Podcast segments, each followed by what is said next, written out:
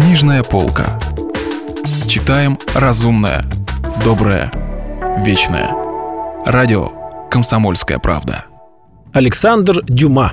«Три мушкетера». Читает Стас Бабицкий. Продолжение.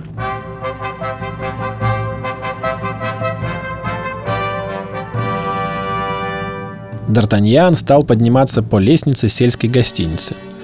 Наверху, на двери, наиболее заметной во всем коридоре, была выведена черными чернилами гигантская цифра 1. Гасконец постучался и на предложение «идти своей дорогой», последовавшее изнутри, просто вошел в комнату. Портос лежал в постели и играл в ланскнехт с мушкетоном, чтобы набить руку. Между тем, как вертел с нанизанной на него куропаткой, кружился над очагом. А в обоих углах большого камина кипели две кастрюли, откуда доносился смешанный запах фрикасе из кроликов и рыбы под винным соусом, приятно ласкавший обоняние. Вся конторка и вся мраморная доска комода были заставлены пустыми бутылками. Увидев друга, Портос вскрикнул от радости. «Ах, черт возьми! Это вы?» — сказал Портос. «Добро пожаловать, Д'Артаньян! Прошу прощения за то, что я не встаю. Кстати, добавил он, глядя на Д'Артаньяна с беспокойством. Вам известно, что со мной случилось? Нет. Хозяин ничего не говорил вам? Я спросил у него, где вы, и сейчас же прошел наверх. Портос, видимо, вздохнул свободнее. «А что же это с вами случилось, любезный Портос?» — спросил Д'Артаньян. «Да то, что, нападая на моего противника, которого я уже успел угостить тремя ударами шпагой. И собираясь покончить с ним четвертым ударом, я споткнулся о камень и вывихнул себе колено. Да что вы! Да, клянусь честью. И, к счастью для этого бездельника, не то я прикончил бы его на месте.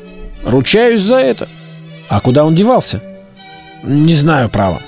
Он получил хорошую порцию – и уехал, не прося сдачи.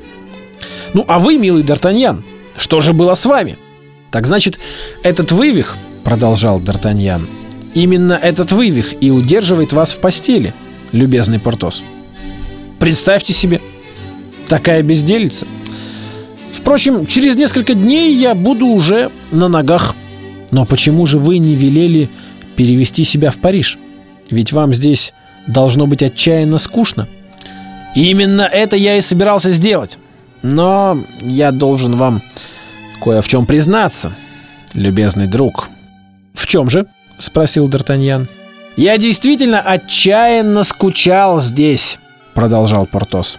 Ну и чтобы развлечься, попросил подняться ко мне одного дворянина. Он останавливался здесь проездом. Я предложил ему партию в кости. Он согласился. И вот мои 75 пистолей перешли из моего кармана в его карман, не говоря о лошади. Ну а как вы, любезный Д'Артаньян? Что делать, любезный Портос? Нельзя во всем иметь удачу, сказал Д'Артаньян. Знаете пословицу? Кому не везет в игре, тому везет в любви. Вам слишком везет в любви, чтобы игра не мстила вам за это. — Разве у вас, негодный вы счастливчик, разве у вас нет вашей герцогини?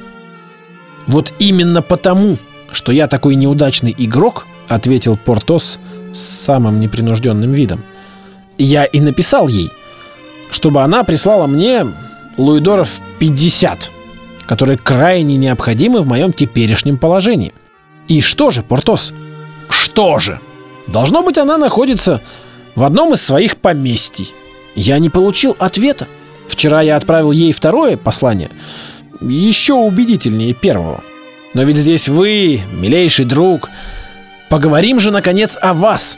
Признаюсь, я начал было немного беспокоиться за вашу судьбу.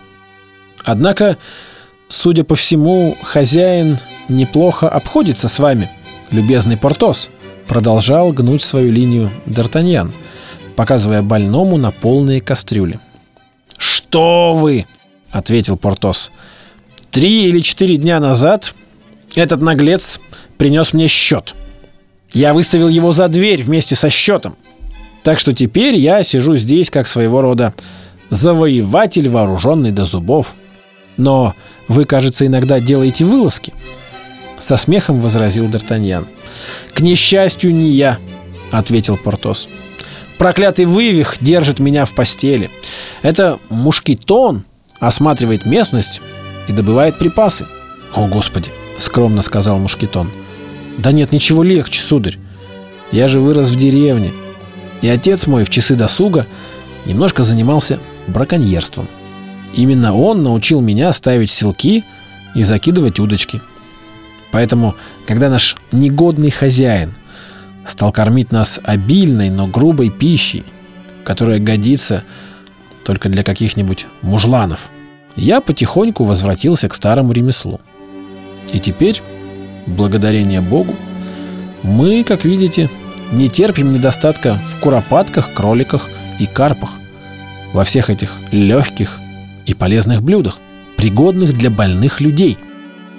Пока Портос и Мушкетон завтракали, с аппетитом выздоравливающих и с братской сердечностью, сближающей людей в несчастье, Д'Артаньян рассказал им все, вплоть до приезда в Англию.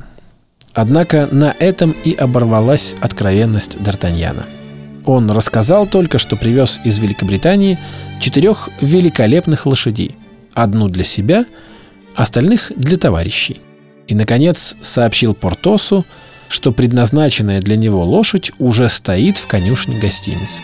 В эту минуту вошел планше и объявил своему господину, что лошади отдохнули и можно будет заночевать в Клермоне. Так как Д'Артаньян был теперь почти спокоен за Портоса, и ему не терпелось поскорее узнать, что сталось с двумя другими товарищами, он пожал больному руку и сказал, что едет продолжать поиски.